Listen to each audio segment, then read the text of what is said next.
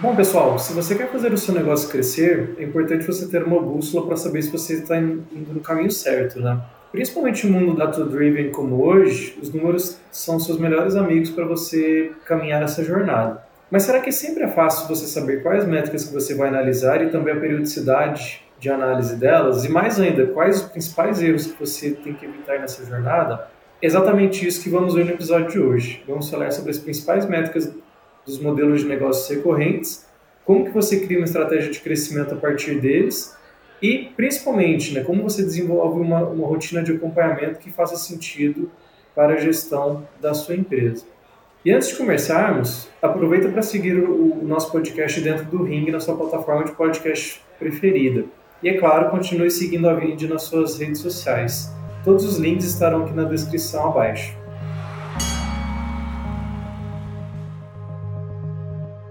Olá pessoal, tudo bem? Meu nome é Guilherme Ribeiro, sou consultor comercial da área de canais e parcerias aqui da Vind e eu estou aqui como anfitrião do Dentro do Ring. Nesse episódio de hoje, vou conversar com a Rayane Tomasi, do nosso time de Analytics. Seja bem-vinda, Ray. Oi, Guilherme. Oi, pessoal. Muito obrigada. É um prazer estar aqui hoje no Dentro do Ring. Bom, Ray, muito obrigado por participar desse bate-papo. É, no primeiro momento, eu queria entender um pouquinho qual é a sua relação com, com este tema, é, e principalmente com relação às métricas, do que você vive no, no dia a dia aqui do nosso time de, de Analytics. Pessoal, então, eu sou a Rai, analista de negócios aqui do time de Analytics da Vind, quando nós falamos assim sobre métricas recorrentes, principalmente para o nosso negócio, ela é muito importante, né? Porque elas nos mostram qual a direção nós devemos seguir, se nós estamos conseguindo obter os resultados esperados, se nós estamos no caminho certo, se é preciso mudar um pouco da rota para alcançar os melhores resultados. E hoje no time de analytics é o que a gente tenta levar para toda a empresa essa visão quais as melhores decisões que a gente pode tomar, qual o caminho que nós devemos tomar, se o caminho que nós estamos, o que, que a gente pode melhorar, é um pouco do nosso dia a dia. Não só aqui para a Vind, mas creio que também é um dia a dia para as demais empresas, né? Porque são métricas muito importantes. Bom, Rai, é, e quando a gente fala sobre métricas, eu, uma das primeiras coisas que, que me vem à cabeça é aquela tarefa quase que obrigatória, né, de reporte de relatórios infinitos, né, de informações que muitas vezes elas, elas vão parar ali dentro de algum drive ou de alguma. Não sei se alguém usa até hoje, mas enfim, de alguma gaveta com aquele monte de arquivo guardado.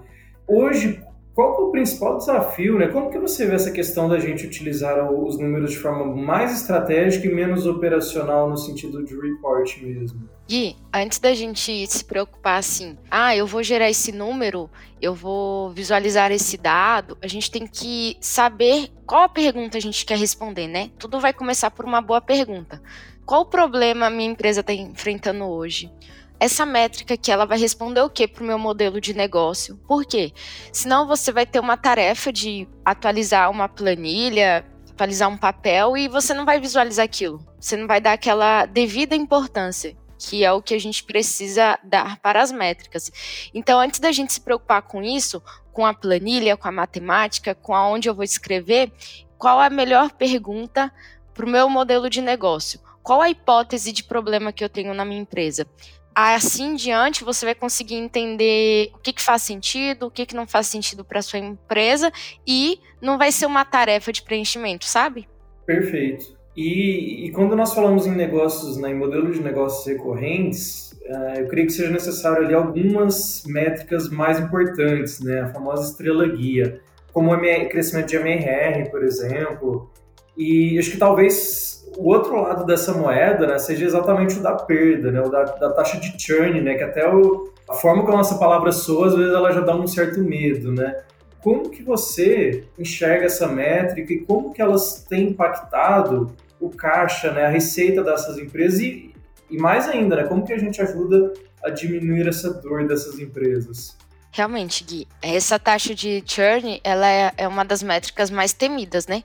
Porque se a, a empresa ela tá perdendo assinante, consequentemente ela tá perdendo receita. Isso não é legal. Então, uma das melhores experiências na questão de taxa de churn, o ideal é que o volume dos novos assinantes sejam superior do que o número de cancelamento, para você não sentir tanto no seu caixa. E para diminuir esse problema aí de cancelamento, eu preciso entender por que que esse cliente ele está optando por cancelar? Que está levando ele ao cancelamento? Ah, é a crise que ele está passando, uma crise financeira? É porque eu não entreguei o produto que ele esperava? Ah, ele teve uma experiência ruim com o meu serviço? O que está levando esse cliente a cancelar? Quando você senta e entende os problemas, você vai perceber que algum dos motivos tem totalmente sincronia com seu trabalho, né, com a empresa, e outros motivos diversos não dependem diretamente de você. E quando a gente fala assim, ah, eu quero diminuir essa taxa, eu quero diminuir o meu churn, qual é o ideal? O ideal é que seja zero, é que você tenha cada dia mais clientes fidelizados e que continuem na sua empresa e que não optem pelo cancelamento. Perfeito, né? Aquele velho ditado de transformar clientes em fãs, né?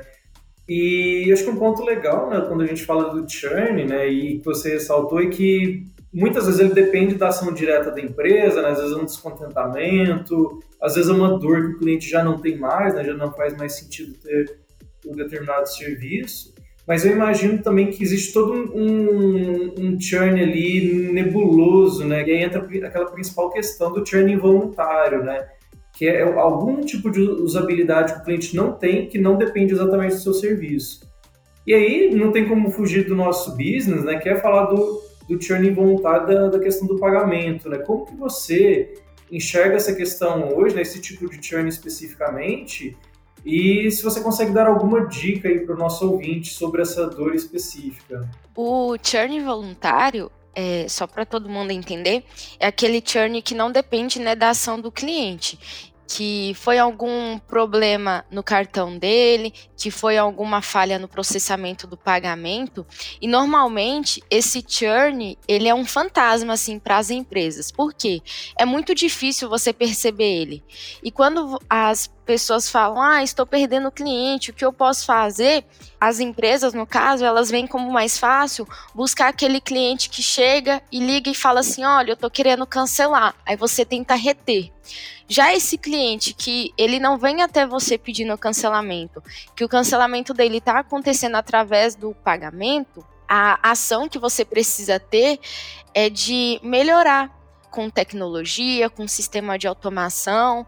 Não é tentando vender, mas assim, a Vind está aqui para isso né? A gente consegue visualizar ali quais são as suas transações que estão tendo problema, o que, que você poderia fazer para melhorar. Se o cliente teve o cartão vencido, nós temos formas de buscar um novo cartão desse cliente.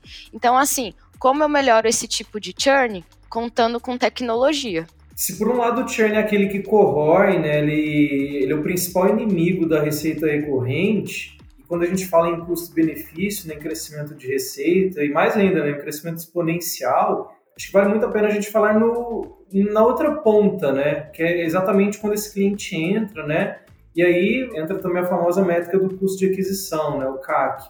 Até por conta de, de tempo, né, a gente não vai entrar tão a fundo, né, não só nessa, mas nas demais métricas, como faz os cálculos especificamente, mas para isso vocês podem entrar no nosso site, no nosso blog, Lá existe, não só sobre esse assunto, mas sobre vários outros que permeiam ali o nosso principal, né, as principais dores que a gente resolve.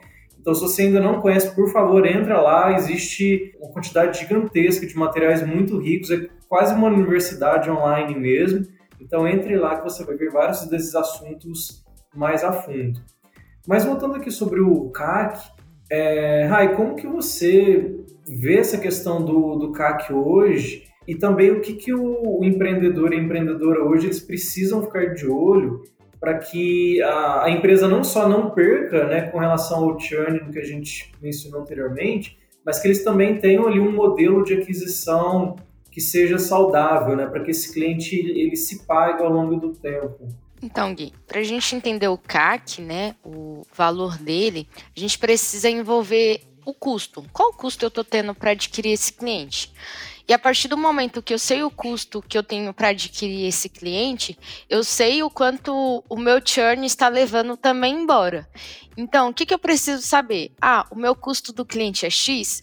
Como eu vou tomar decisões estratégicas nesse custo? Está mexendo na minha receita. E a partir do momento que eu sei o custo do meu cliente, eu preciso buscar o meu cliente ideal Não dá para ficar adquirindo cliente, perdendo cliente, adquirindo, perdendo.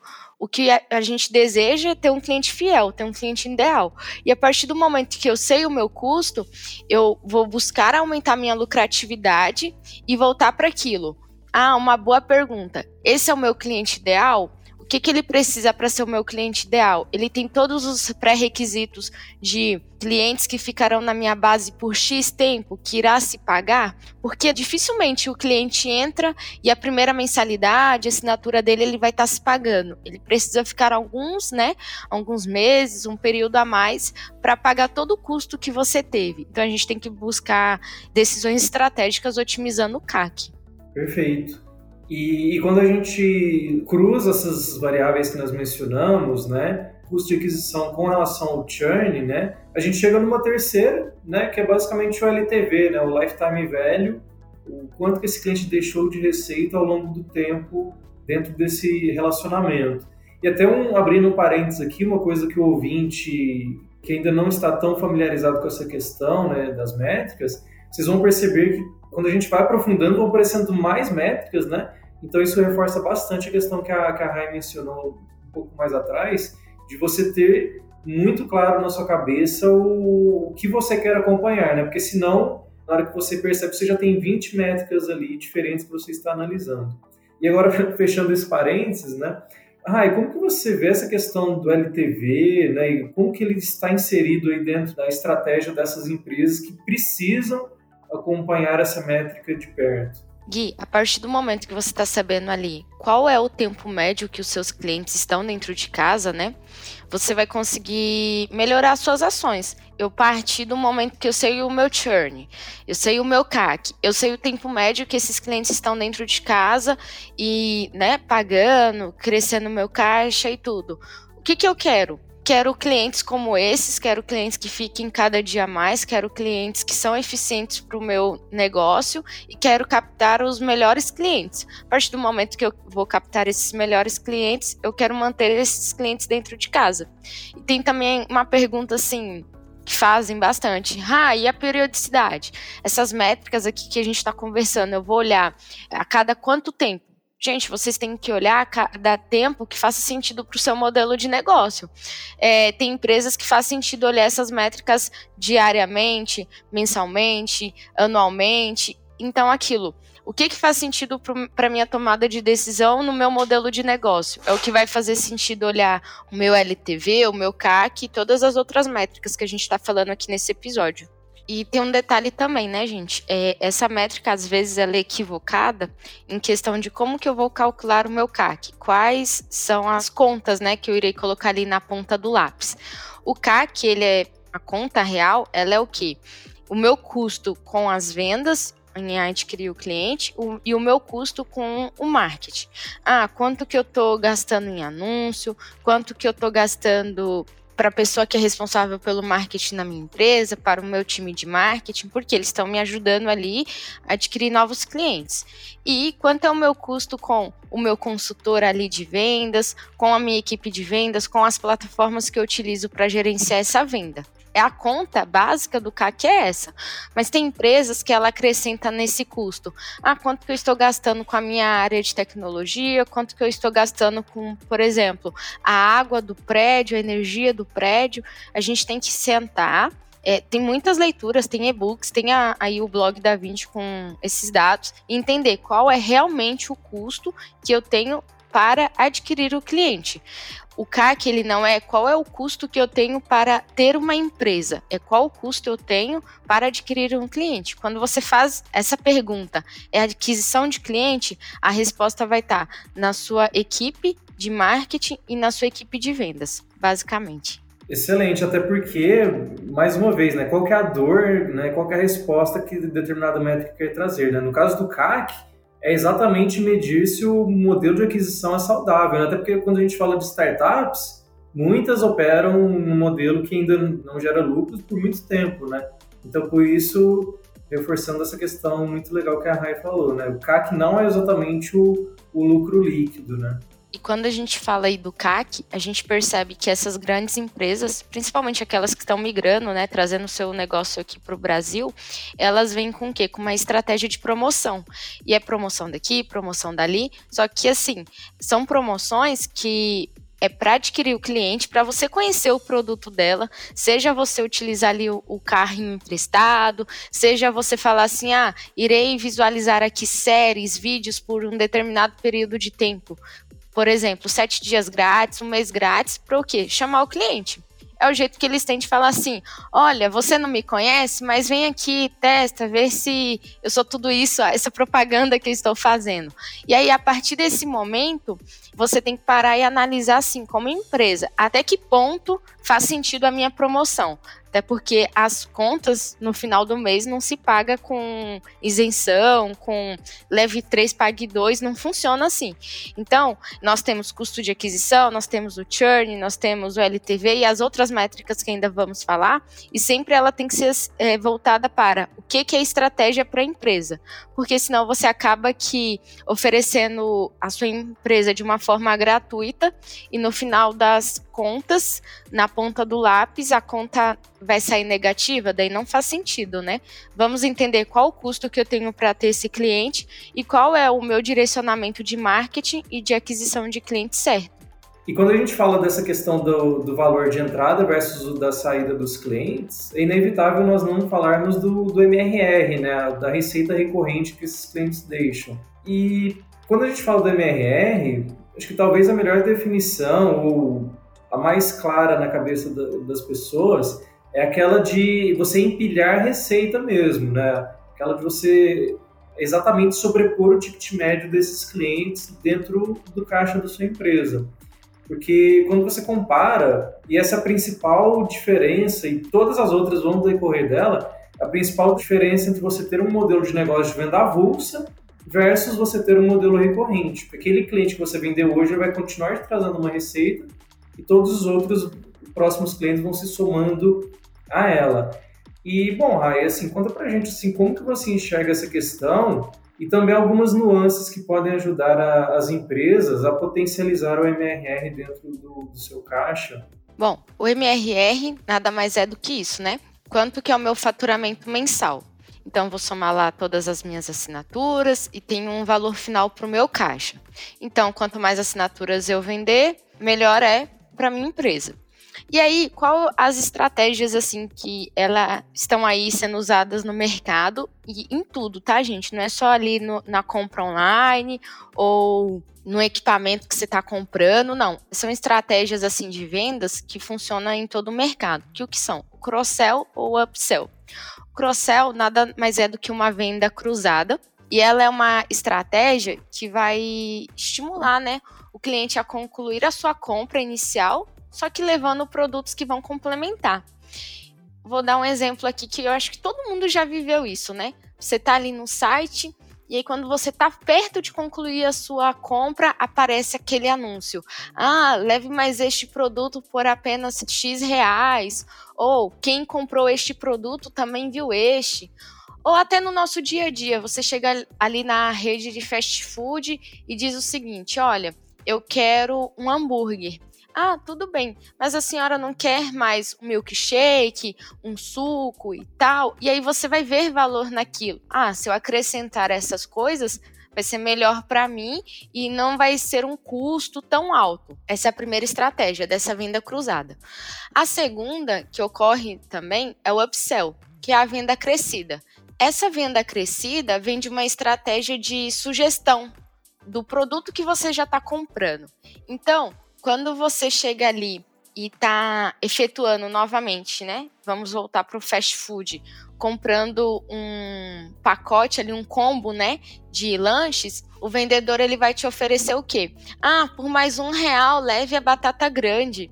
Ah, então eu estou recebendo neste momento o upgrade no meu produto elas são estratégias que parecem ser muito iguais, mas elas têm uma sensível diferença assim na questão do conceito. E qual é o objetivo delas? Aumentar o seu faturamento, aumentar o seu MRR, aumentar a satisfação do consumidor contigo, porque pensa, é competitivo para você e para ele. Por apenas alguns reais, ele vai ter algo melhor no que ele está comprando. Ah, eu estou comprando um notebook e é um tanto X de memórias. Por mais alguns reais, você vai ter o dobro de memória. Então tem que ser bom para você, bom para ele. Bom para aumentar o seu faturamento, bom para ter a satisfação do cliente. E aí como que você fica no mercado com diferencial competitivo? Eu vou buscar empresas que me oferecem coisas que eu saio dali me sentindo assim, nossa, valeu super a pena essa compra, economizei bastante e tal ele está se sentindo assim. E do outro lado, você está super feliz, porque o seu caixa aumentou, o seu faturamento está crescendo e a sua base de clientes ideais, fidelizados, está aumentando. Dentro dessa questão do incremento de receita, acho que a gente pode observar algumas nuances né, para o ouvinte que depois vai querer se aprofundar nesse assunto, que é a questão de você aumentar a área de forma pontual, através de uma venda avulsa, ou simplesmente desse empilhamento de, de receitas, né, você incrementar a própria receita recorrente. E até abrindo um parênteses aqui, mas também não vamos nos aprofundar nele, mas pode ser papo para um próximo, que é nem sempre você vai fazer esse incremento de receita através do seu próprio produto. É, muitas vezes você consegue fazer isso através de parcerias em que você delega isso para um terceiro e você tem algum tipo de remuneração, né?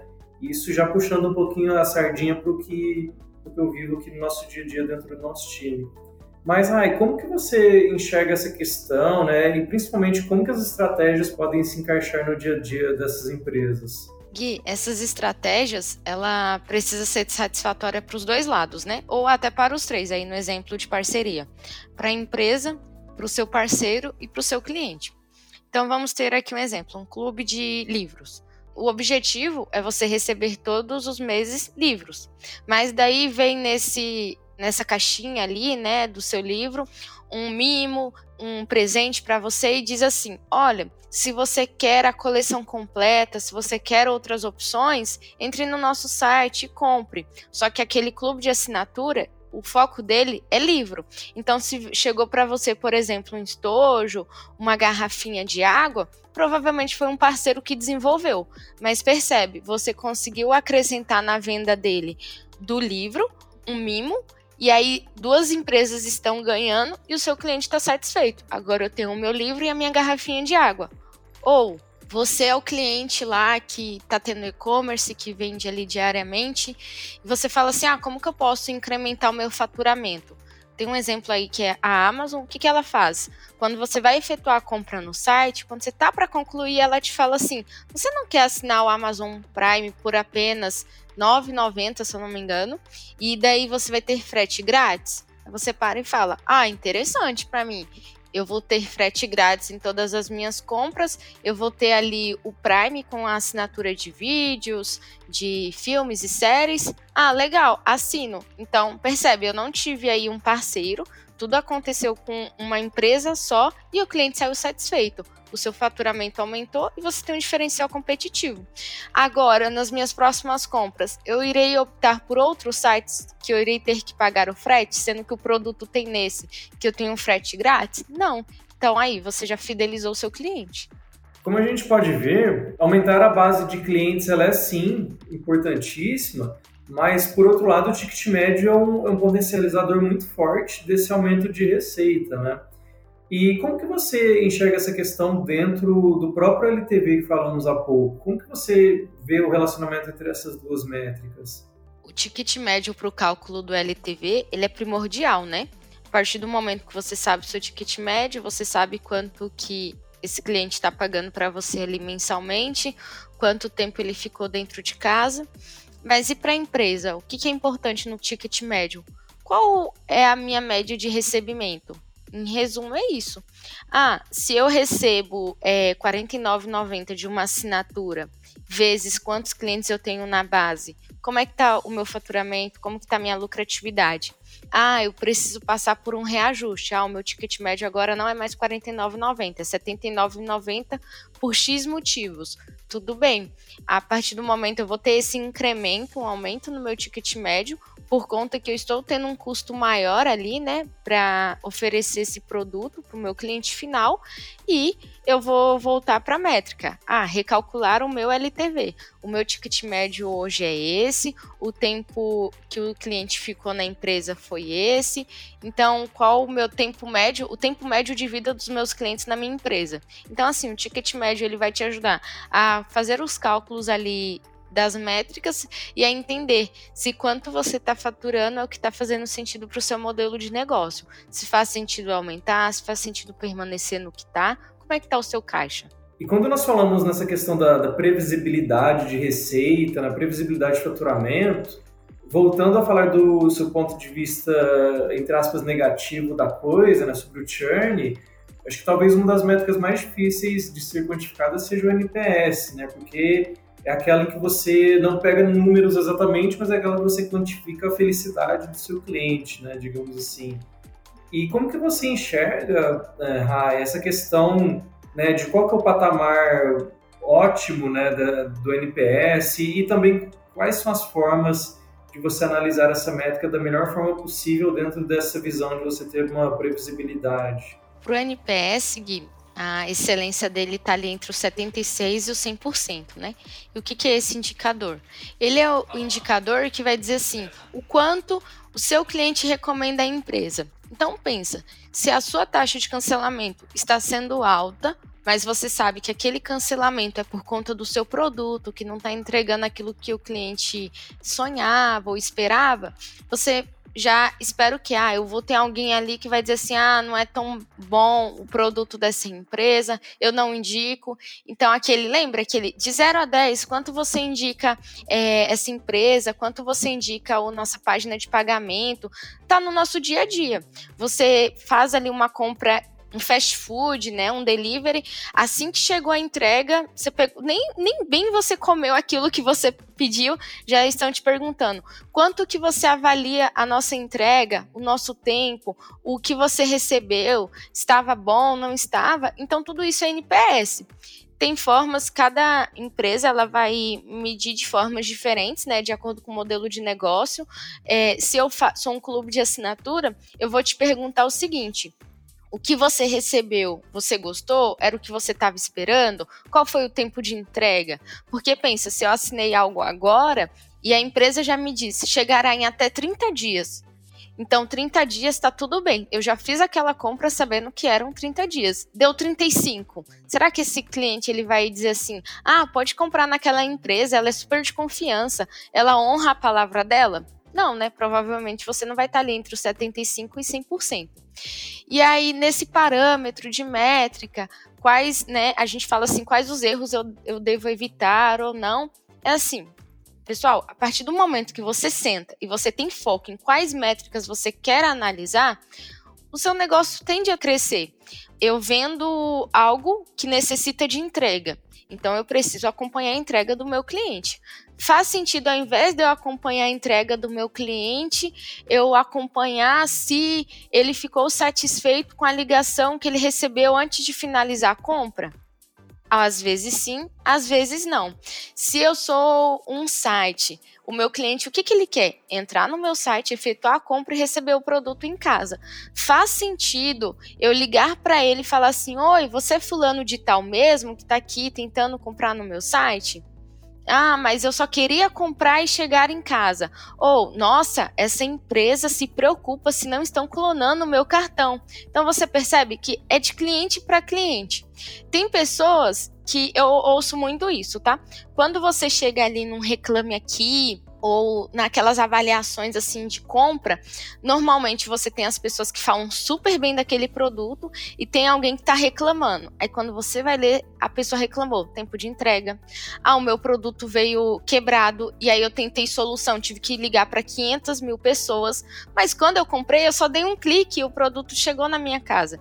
Então assim a gente tem que se preocupar com as métricas e se preocupar com o crescimento do meu da minha empresa, mas em como eu estou tendo um cliente satisfeito.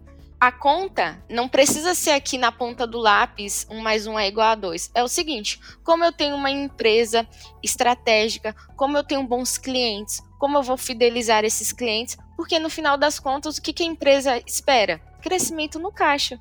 O que, que vai pagar as minhas contas? ter faturamento.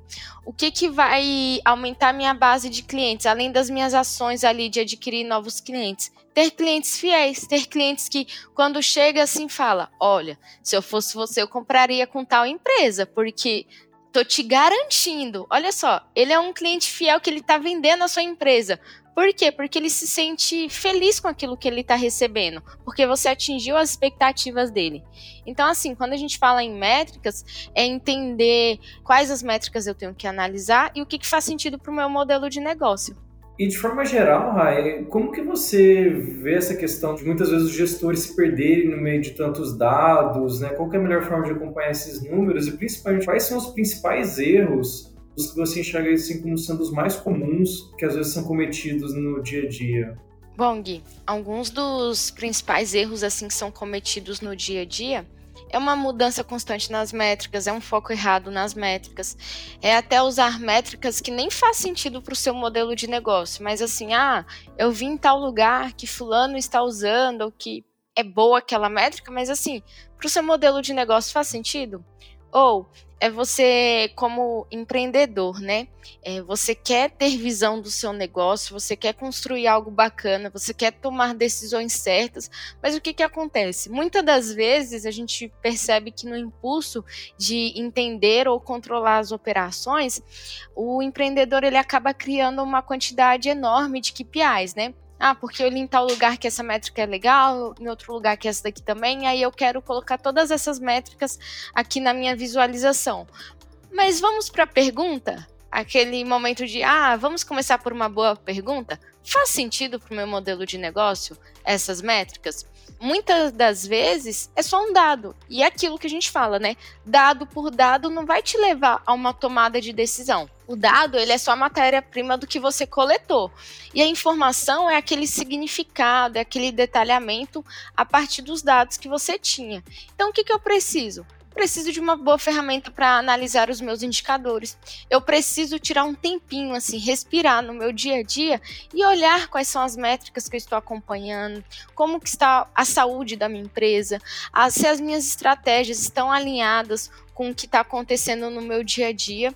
E quando você para e você está disposto a acompanhar a métrica certa, que, que você vai ter? Eficiência no seu modelo de negócio.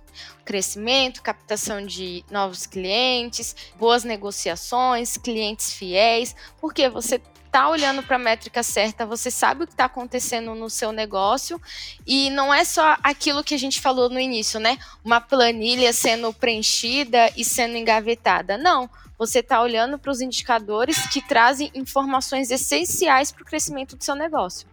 Bom, Rayane, muito obrigado pela sua participação no nosso episódio de hoje e vale a pena ressaltar que é muito comum surgir dúvidas sobre esse assunto, então estamos à disposição do nosso ouvinte aqui, é só entrar em contato pelos nossos canais. Pessoal, é, muito obrigada né, por nos acompanhar aqui nesse bate-papo.